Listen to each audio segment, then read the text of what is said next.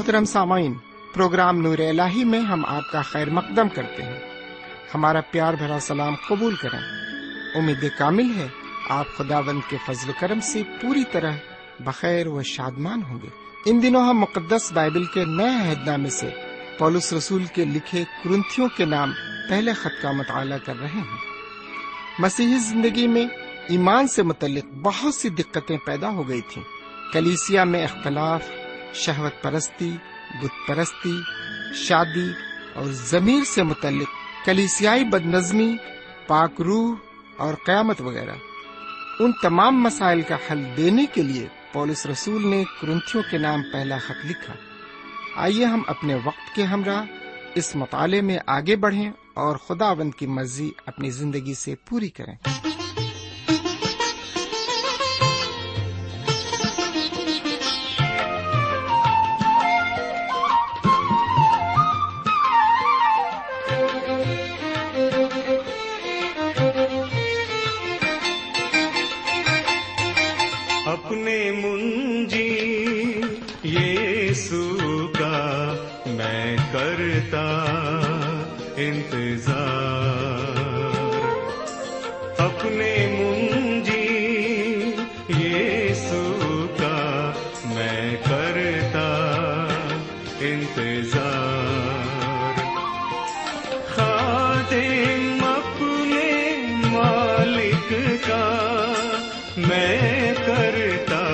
انتظار۔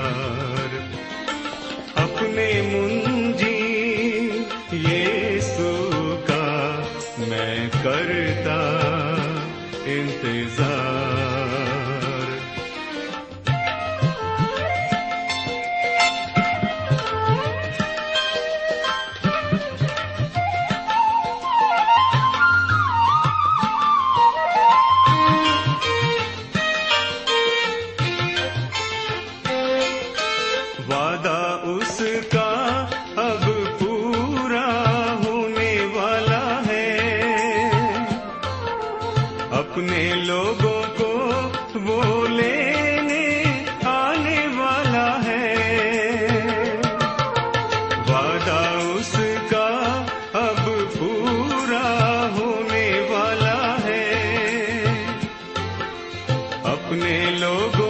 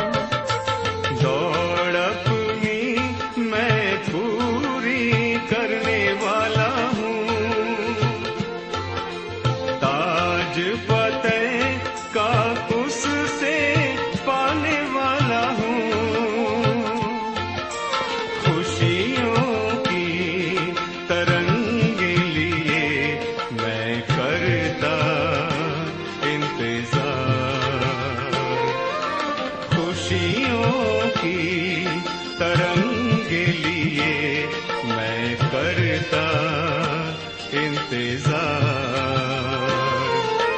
اپنے منجی یسو کا میں کرتا انتظار۔ خادم اپنے مالک کا میں کرتا انتظار۔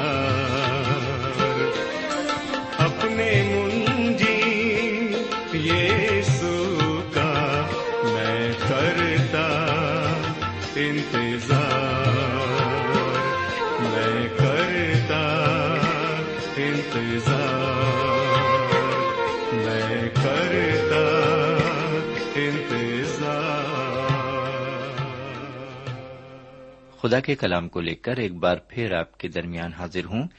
سلام قبول فرمائیے۔ امید ہے کہ آپ آج بھی پوری طرح خیرافیت سے ہیں اور کلام کا مطالعہ کرنے کے لیے پوری طرح سے تیار ہیں۔ تو آئیے ایک بار پھر ہم کلام کی طرف متوجہ ہوتے ہیں اور سنتے ہیں کہ آج اپنے کلام کی مارفت خدا ہم سے کیا کہنا چاہتا ہے۔ لیکن اس سے پہلے ہم ایک چھوٹی سی دعا مانگیں۔ ہم دعا کریں، ہمارے پاک پروردگار رب العالمین، ہم تیرے تہ دل سے شکر گزار ہیں کہ تو نے ایک اور موقع ہمیں عطا فرمایا ہے، تاکہ ہم تیرے قدموں پر بیٹھ کر تیرے کلام کو سن سکیں۔ آج بھی ہماری دلی خواہش یہی ہے کہ جو کچھ بھی ہم سنیں، اسے صرف اپنے کانوں تک محدود نہ رکھیں۔ بلکہ ہمارے دل و دماغ میں بھی وہ اتر جائے اور پوری طرح سے اس کو اپنی زندگی میں بسا لیں اور اسی کے مطابق ہم اپنی زندگی گزارنے والے بن سکیں۔ ہم آج کے کلام کے ایک ایک لفظ کو اور اس کے مفہوم کو بہت اچھی طرح سے سمجھ سکیں۔ یہ دعا ہم اپنے حضور کریم جناب سیدنا یسو مسیح کے وسیلے سے مانگتے ہیں۔ آمین۔ سمعین آج ہم کرنتھیوں کے پہلے خط کے دوسرے باب میں داخل ہوں گے۔ کرنتھس کے مومنوں کی جماعت کی سنگ بنیاد ڈالنے والے جناب پولس رسول تھے۔ انہوں نے اس جماعت کی بنیاد ڈالی۔ لوگوں کو اندھیرے سے نکال کر روشنی ملائے لوگوں نے خوشی خوشی انجیل کی تعلیم کو قبول کیا۔ اور سیدنا مسیح کو اپنی زندگی میں قبول کیا۔ جیسا کہ انسان کی فطرت ہے، اس جماعت میں بھی آپس میں تفرقہ پیدا ہو گیا اور روحانیت کی جگہ دنیاوی خواہشیں اس جماعت پر حاوی ہونے لگیں۔ دنیاوی خواہشوں کو اہمیت دی جانے لگی۔ سمن اس جماعت کو سدھارنے اور راہ راست پر لانے کے لیے جناب پلس رسول نے دو خط لکھے، جس کا پہلا حصہ آپ کے روبرو پیش ہو رہا ہے۔ آئیے اس باپ کا آغاز کرنے سے قبل اسے شروع سے لے کر اختتام تک پڑھتے ہیں۔ دوسرا باب میں آپ کی خدمت میں رکھنے جا رہا ہوں۔ یہاں اس طرح لکھا ہوا ہے، اور اے بھائیوں، جب میں تمہارے پاس آیا اور تم میں خدا کے بھید کی منادی کرنے لگا تو اعلی درجے کی تقریر یا حکمت کے ساتھ نہیں آیا۔ کیونکہ میں نے یہ ارادہ کر لیا تھا کہ تمہارے درمیان یسو مسیح بلکہ مسیح مسلوب کے سوا اور کچھ نہ جانوں گا۔ اور میں کمزوری اور خوف اور بہت تھر تھرانے کی حالت میں تمہارے پاس رہا۔ اور میری تقریر اور میری منادی میں حکمت کی لبھانے والی باتیں نہ تھیں، بلکہ وہ روح اور قدرت سے ثابت ہوتی تھی۔ تاکہ تمہارا ایمان انسان کی حکمت پر نہیں، بلکہ خدا کی قدرت پر موقوف ہو۔ پھر بھی کاملوں میں ہم حکمت کی باتیں کہتے ہیں، لیکن اس جہان کی اور اس جہان کے نیست ہونے والے سرداروں کی حکمت نہیں، بلکہ ہم خدا کی وہ پوشیدہ حکمت بھید کے طور پر بیان کرتے ہیں، جو خدا نے جہان کے شروع سے پیشتر ہمارے جلال کے واسطے مقرر کی تھی، جسے اس جہان کے سرداروں میں سے کسی نے نہ سمجھا، کیونکہ اگر سمجھتے تو جلال کے خداون کو منسلوب نہ کرتے۔ بلکہ جیسا لکھا ہے، ویسا ہی ہوا کہ جو چیزیں نہ آنکھوں نے دیکھی نہ کانوں نے سنی نہ آدمی کے دل میں آئیں۔ وہ سب خدا نے اپنے محبت رکھنے والوں کے لیے تیار کر دی لیکن ہم پر خدا نے ان کو روح کے وسیلے سے ظاہر کیا، کیونکہ روح سب باتیں، بلکہ خدا کی تہ کی باتیں بھی دریافت کر لیتا ہے۔ کیونکہ انسانوں میں سے کون کسی انسان کی باتیں جانتا ہے، سوا انسان کی اپنی روح کے۔ جو اس میں ہے، اسی لیے خدا کے روح کے سوا کوئی خدا کی باتیں نہیں جانتا۔ مگر ہم نے نہ دنیا کی روح بلکہ وہ روح پایا جو خدا کی طرف سے ہے، تاکہ ان باتوں کو جانے جو خدا نے ہمیں عنایت کی ہیں۔ اور ہم ان باتوں کو ان الفاظ میں نہیں بیان کرتے جو انسانی حکمت نے ہم کو سکھائے ہوں، بلکہ ان الفاظ میں جو روح نے سکھائے ہیں۔ اور روحانی باتوں کا روحانی باتوں سے مقابلہ کرتے ہیں۔ مگر نفسانی آدمی خدا کے روح کی باتیں قبول نہیں کرتا، کیونکہ وہ اس کے نزدیک بے وقوفی کی باتیں ہیں، اور نہ وہ انہیں سمجھ سکتا ہے، کیونکہ وہ روحانی طور پر پرکھی جاتی ہیں، لیکن روحانی شخص سب باتوں کو پرکھ لیتا ہے، مگر خود کسی سے پرکھا نہیں جاتا۔ خداون کی عقل کو کس نے جانا کہ اس کو تعلیم دے سکے؟ مگر ہم میں مسیح کی عقل ہے۔ یہاں پر یہ عبارت ختم ہوئی۔ سمعین آپ نے اس باب کی پوری عبارت کو غور سے سنا۔ اس باب میں یہ بتایا گیا ہے کہ روح انسان کی حکمت کو واضح کرتی ہے۔ سب سے پہلے میں آپ کو یہ بتانا چاہتا ہوں کہ جناب پولس رسول جو کہ اس خط کے کاتب ہیں، انہوں نے اپنی بشارت میں فلسفانہ انداز اختیار نہیں کیا ہے۔ انہوں نے دل لبھانے والا طریقہ بھی نہیں اپنایا، بلکہ بہت ہی آسان اور سادہ طریقہ اختیار کیا، جس سے ہر شخص ان کی باتوں کو سمجھ سکے۔ انہوں نے انسانی حکمت کے بجائے روح کی حکمت کو استعمال کیا ہے۔ وہ عام انسان نہ ہو کر عالم اور فاضل تھے۔ انہوں نے اپنے خطوط میں کوئی اعلی درجے کی تقریر نہیں پیش کی۔ دوسری بات یہ کہ انہوں نے خدا کے بھید کو ظاہر کرنے میں انسانی حکمت کا استعمال نہیں کیا۔ بھید کا انگریزی ترجمہ مسٹری ہے۔ جس کے معنی ہے وہ باتیں جو پہلے ظاہر نہیں ہوئی جناب پولس رسول نے خدا و تعالی کے جس بھید یا مسٹری کی منادی کی وہ بھید سیدنا مسیح یا مسیح مسلوب تھے۔ اس بھید کی منادی اس سے پہلے کبھی نہیں ہوئی تھی۔ پرانے عہدامے میں اس بھید کی پیشن گوئی ضرور کی گئی تھی، لیکن اسے ظاہر نہیں کیا گیا تھا۔ سیدنا مسیح کی قربانی روحانی تواریخ کا نیا واقعہ تھا، جسے ظہور میں لایا گیا۔ جناب پولس رسول اس واقعے کو کرنتھس کے مومنوں کی جماعت کو سیدھے سادے الفاظ میں بیان کرتے ہیں، جیسا کہ وہ دوسری آیت میں کہتے ہیں، کیونکہ میں نے یہ ارادہ کر لیا تھا، بلکہ تمہارے درمیان یسو مسیح، بلکہ مسیح مسلوب کے سوا اور کچھ نہ جانوں۔ آپ نے سنا؟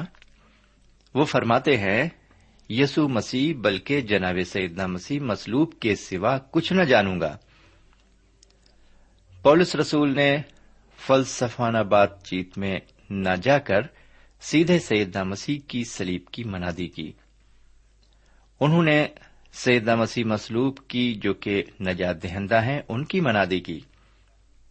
انہوں نے اس کی منادی کی جو سارے جہان کے لوگوں کے گناہوں کے لیے قربان ہوا۔ آج بھی اسی قسم کی منادی کی ضرورت ہے۔ تیسری اور چوتھی آیت کو سنیے۔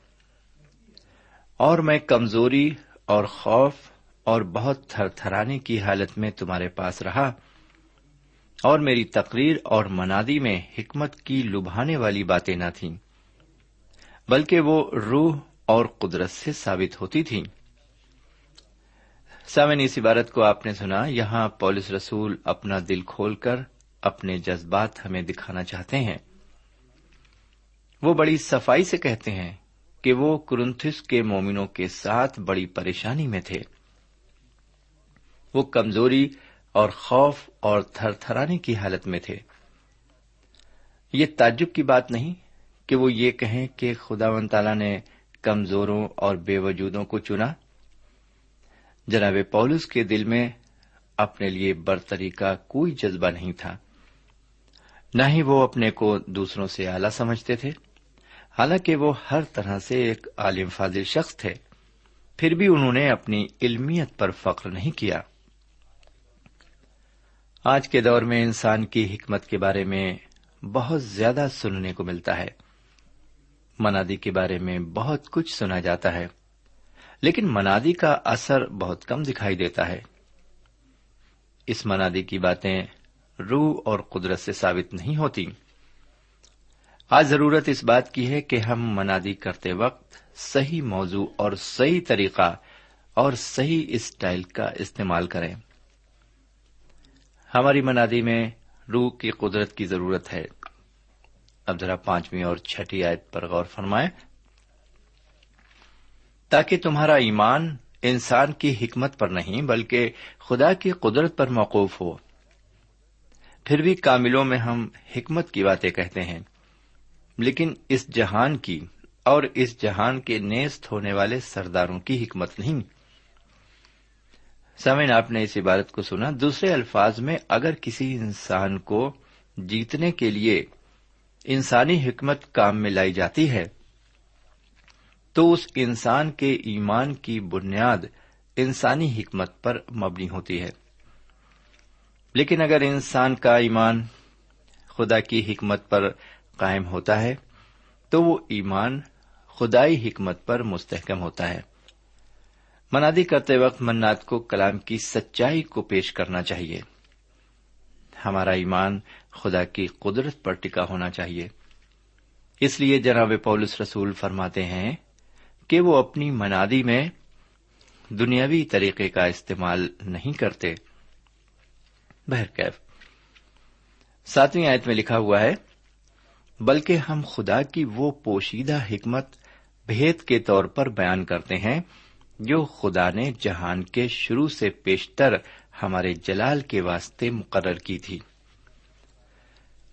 سمے ایک بار پھر یہاں لفظ بھید کا استعمال کیا گیا ہے۔ آئیے ذرا اس لفظ کی گہرائی کو سمجھنے کی کوشش کریں۔ اس کے وہ معنی نہیں جیسا کہ آج سمجھا جاتا ہے۔ یہ وہ مما نہیں جس میں کون اور کس نے کیا جیسے لفظ استعمال کیے جاتے ہیں۔ کتاب مقدس میں بھید کا جو لفظ استعمال کیا گیا ہے، وہ ان چیزوں کی جانب اشارہ کرتا ہے جو ماضی میں ظاہر نہیں کی گئی تھی لیکن انہیں اب ظاہر کیا گیا۔ نئے عہد نامے میں اس لفظ کا استعمال ستائیس بار کیا گیا ہے۔ ہمارے خدا نے اس کا استعمال کیا۔ جب انہوں نے کہا، تم کو آسمان کی بادشاہی کے بھیدوں کی سمجھ دی گئی ہے۔ میرے پیارے بھائی بہن اور میرے پیارے بزرگ، مقدس متی کی انجیل میں جو تمسیلیں تیرہویں باب میں بیان کی گئی ہیں، انہیں بھیدوں کی تمسیلیں یا مسٹری پیرابلس کہتے ہیں۔ میرے بھائی، کیا آپ نے کبھی یہ سوچا ہے کہ ان تمسیلوں کو بھید کی تمسیلیں کیوں کہتے ہیں؟ اس لیے کہ ان میں سیدہ مسیح نے آسمان کی بادشاہت کے قائم ہونے کی بابت ظاہر کیا کہ یہ بادشاہت کیوں کر اور کس طرح قائم ہوگی۔ ان کی آمد آسمان کی بادشاہت کو قائم کرنے کے واسطے ہوئی۔ روحانی تواریخ کا یہ حصہ پرانے عہد نامے میں ظاہر نہیں کیا گیا۔ سیدنا مسیح ان بھید کی تمسیلوں کے ذریعے بھیدوں کو ظاہر کرتے ہیں۔ ایسا انہوں نے پہلی بار کیا، جو بھید پہلے پوشیدہ تھے، انہوں نے انہیں ظاہر کیا۔ یہاں اپنے اس خط میں جو انہوں نے کرنتھیوں کے نام لکھا، کہتے ہیں، خدا کی حکمت پوشیدہ بھیدوں میں۔ یہ بہت ہی دلچسپ بات ہے کہ اس لفظ کو یعنی مسٹری کو یورانی فلسفے سے لیا گیا ہے۔ اس میں سائنس اور پر اسرار علوم دونوں شامل ہیں۔ لیکن انہوں نے اسے اس طرح کے مفہوم میں، جس میں دونوں شامل ہیں، لیا۔ نئے عہدامے میں ان بھیدوں کو، جنہیں انسانی حکمت نہیں سمجھ سکتی تھی، ظاہر کیا گیا ہے۔ خدا کی حکمت سیدنا مسیح کے سلیب سے تعلق رکھتی ہے۔ جی ہاں سیدنا مسیح کی سلیب سے تعلق رکھتی ہے خدا کی حکمت۔ بہرکیف۔ آٹھویں آیت کو سنیے۔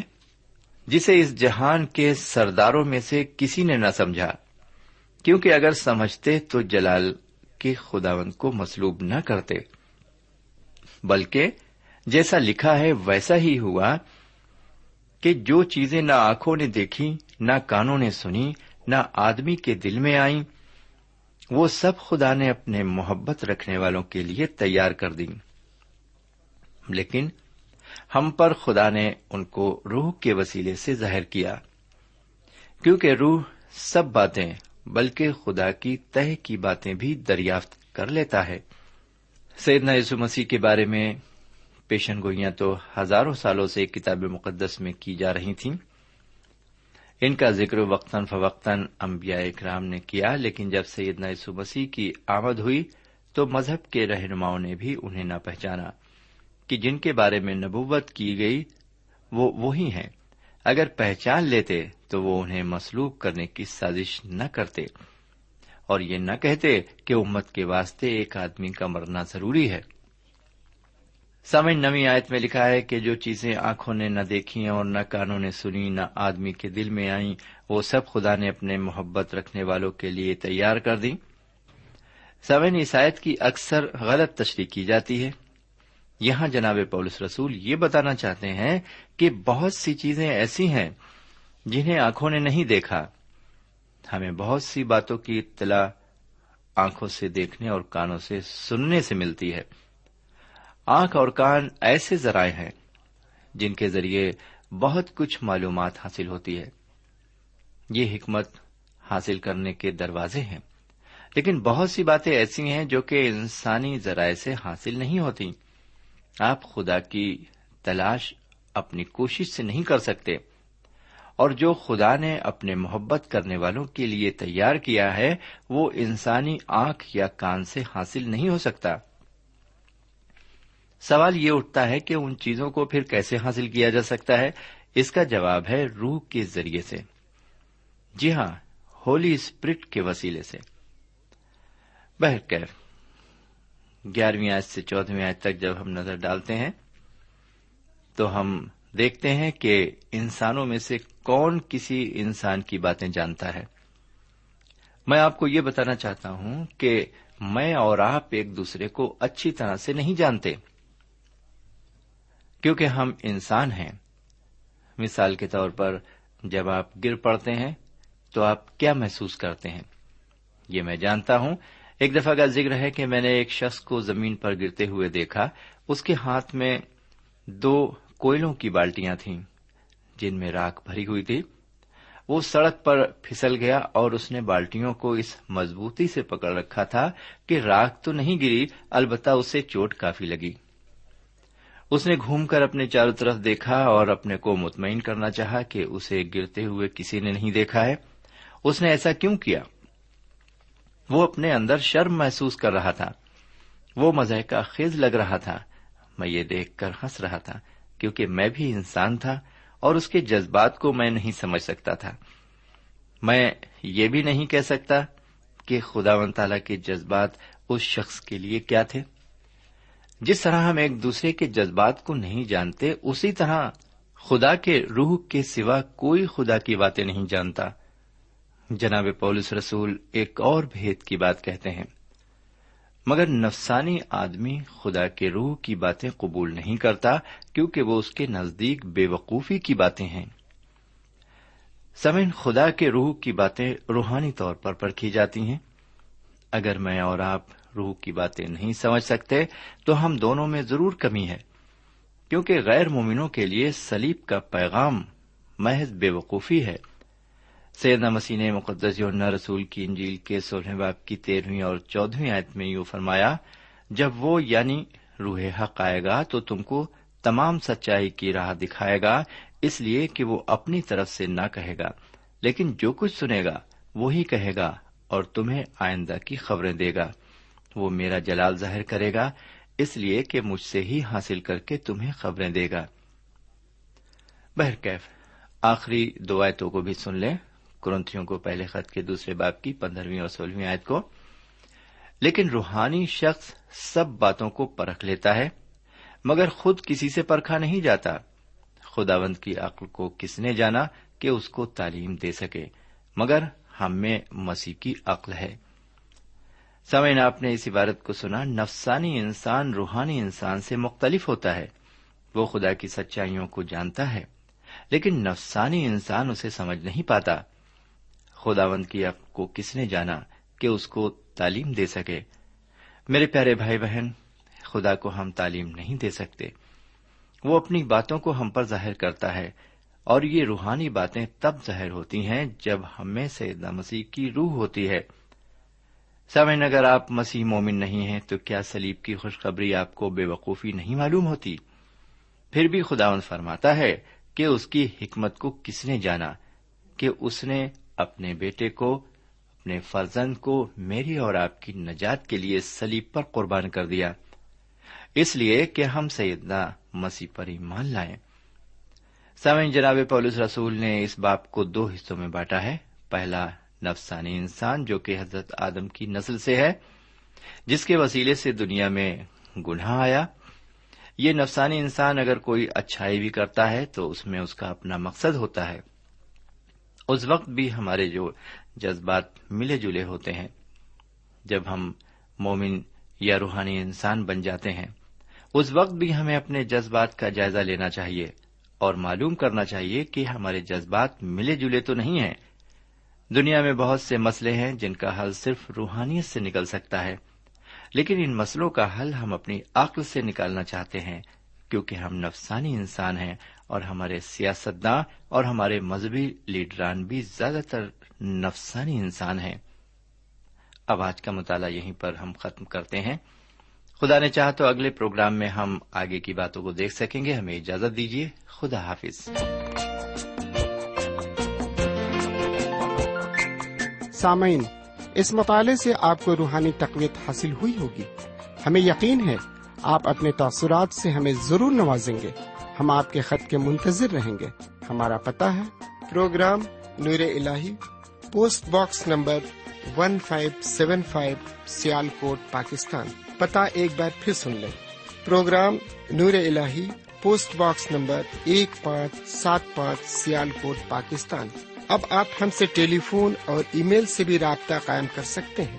ہمارا ٹیلی فون نمبر ہے nine two three four four six four zero four five seven eight نو دو تین چار چار چھ چار صفر چار پانچ سات آٹھ ہمارا ای میل پتا ہے N A M three nine four nine eight hotmail dot com N A M three nine four nine eight hotmail dot com. ہمارے پروگرام کا وقت اب یہیں پر اختتام پذیر ہوتا ہے۔ اگلے پروگرام میں خدا کے کلام کے ساتھ پھر ملیں گے۔ تب تک کے لیے اجازت دیں۔ خدا حافظ۔